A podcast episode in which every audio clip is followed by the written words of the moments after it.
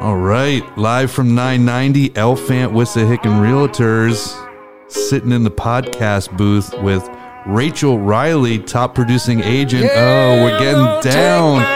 Sing it. Sing it. All right. till I can no more. I'm gonna take my All right. horse to the old town road. I'm gonna All right, we're here at the live podcast booth.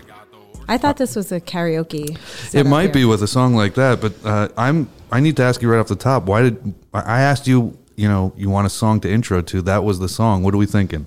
I mean, that song's been on my mind lately. Um, it's my six-year-old's favorite song right now, so I have to listen to it every time we're in the car. Right. And he just asked his piano teacher um, for that to be the next song that he learns, so he can play at the next recital. So oh man, I'm that's killer. I'm pretty stoked about So that. So it's like in your head all day, every day now, right? Yep. Yeah, it's a catchy tune.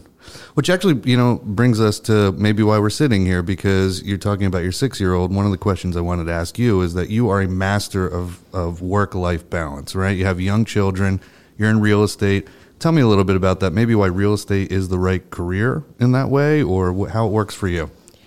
Well, I didn't get into real estate um, thinking this would be a great career to have if I'm going to have a family, kids, etc. One day. Sure. Um, but it did it did work out um, like that. It's been um, So you didn't have kids when you got into real estate? no. Okay. I, I didn't Yeah. even know if I wanted to have kids when I got into real estate. I was 25 and I just, you know, I wanted to uh, invest in some properties because I was um, in between career ideas. Yeah. Uh, I just moved back from New York after going broke, and I was like, hmm, I need to come up with some kind of sustainable plan. So New York will break you. it did, it did. I still like it. I just don't want to live there. Great place to visit. Agreed. and if I live in Philadelphia, I can afford to do fun things when I go to New York. Absolutely. Yeah. Um, so um, I moved back to Philly, and I said, I'm going to get my real estate license so that I can represent myself and invest in some properties, Sure. um, create some cash flow while I figured out the rest of my life. And once I got my license, um, I found out you have to hang that at a broker, Right. A broker's office. Um, you can't just put it in your pocket. yeah, who Yeah. knew? um, so I then had to find a broker to hang my license at, and they said, you know what, just just take some clients on, just do some floor time, see if you like it. And, Sure. Um, I worked with a few clients, and um, I ended up really loving it. And Yeah. I didn't buy my first property for a few months because I had to save some money to do that. Sure. Um, and that's kind of in between getting my license and buying my first property. I decided I really love working with clients, and I'm just going to keep doing this until I don't love it anymore. And I'm almost And 15 here years. you are loving it. Almost 15 years later. And maybe loving it even more now that you can balance the work and family. Now, you know, I understand in the beginning of your career you weren't with the family part, right? But coming into it and having a family during the course of your amazing career, by the way, you know, you're finding that you can have the balance with this type of career, right? Yeah, it's pretty amazing. Um, I am a little bit of a workaholic, and because I love my job so much, I I don't like to say no to clients when they want to get out there and look at properties, um, or if I get you know a lead for a listing, I, I want to say yes all the time. Um, but now that I have kids, I have a reason to be home certain hours of the day. Sure. Um, but what's so great is the flexibility in making my own schedule. I can still work a lot, but I can be home for all of the really important things. I can work all morning, early afternoon, still be there for pickup from school, do the Which homework. Which is great. It- yeah. Which yeah, that's a fun part of the day. Right. Pick up at school. No, it's just great that you can be there. You Right, know, that's what I mean. Most people in a nine to five cubicle kind of job, you can't do that, right? That's right. That's right. And I can be with my kids for, I think, that really important time of day when they're decompressing from school, help them with homework, be there for dinner. And you know what? It's okay if I go out. I, luckily, I have a wonderful husband that supports my Sure. career. Um, and so if I go out after dinner, one or two days a week to go, you know, meet with clients, it's okay. Sure. And I feel like that kind of rounds out my day. I don't feel like I, I took a half day if I'm is- working both um, during the day and then again in the evening.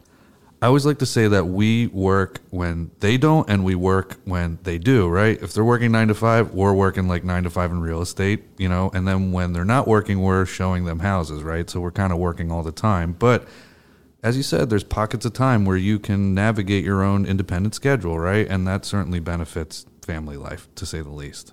It does. Um, I also something my husband said to me recently because I do feel like I'm working all the time, um, and I take breaks from work, but I'm answering my phone or I'm checking emails or responding to texts. And we were discussing how much, um, you know, my my work persona, which is very, you know, authentic, I think, and, Sure. and similar to my my private persona, how Sure. much they kind of spill into each other. And I, I really feel like I'm just the same person all the time, Sure. um, which is good. Again, I, I do Would feel he agree with you? Yes, I think so. um, but I, I don't want to ever seem like that person that's always on Right, right. in a in a false way. Sure. Um, I find that, uh, yeah, and knowing you, you are very authentic, and I think that sincerity comes through, and I think it's a big, probably a big part of your success too, because people unconsciously recognize it and gravitate towards it, right?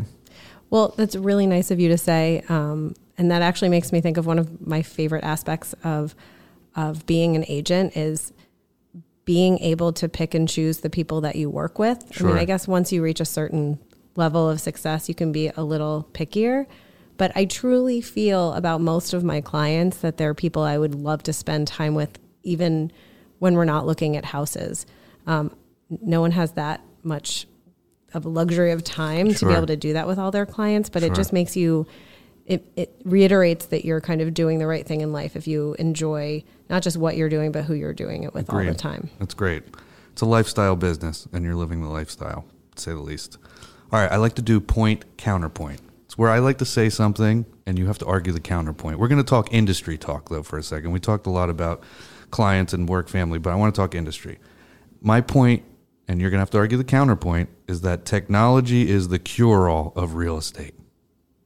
That is so easy to argue for me. Is it okay? Because people will say that technology is really the thing that you have to have, and it's the, you know, it's going to uh, get rid of it, real estate agents, and it's going to phase us out.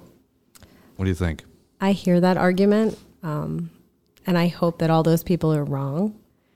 The thing is, everybody has technology now. It's at everybody's fingertips. It's how we're recording this podcast. I am kind of an old fashioned style agent, though, Okay. because I, I think that it, it would be a travesty to lose the in person Sure. the hand holding, the eye contact, um, specifically in residential real estate. Sure, you know, we all work with investors, um, but most of the time we're working with homeowners that are making huge decisions that are extremely personal to their family's needs um, and who they are as people.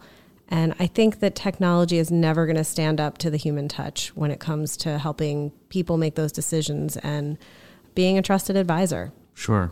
I think you won me over. I know that I did. Yeah, you said you like to debate, right? Well, Mm-hmm. you did a pretty good job. I think you got me, Thank you. I accept. and I believe you. What do I And win? I agree. you win a podcast, free podcast. What I, think, always wanted. I think we're going to end it there. Is there anything else you want to tell this amazing audience that's listening to us? To that one person that's listening to us, Person, right? Totally. you you are officially the president of our fan club. right. You're signed up. All right. We're going to go out kind of got the boosters black and metal. Riding on a horse, you can win your Porsche. Rachel I've been in the valley, you ain't been up off that porch. Now, can't nobody tell me nothing.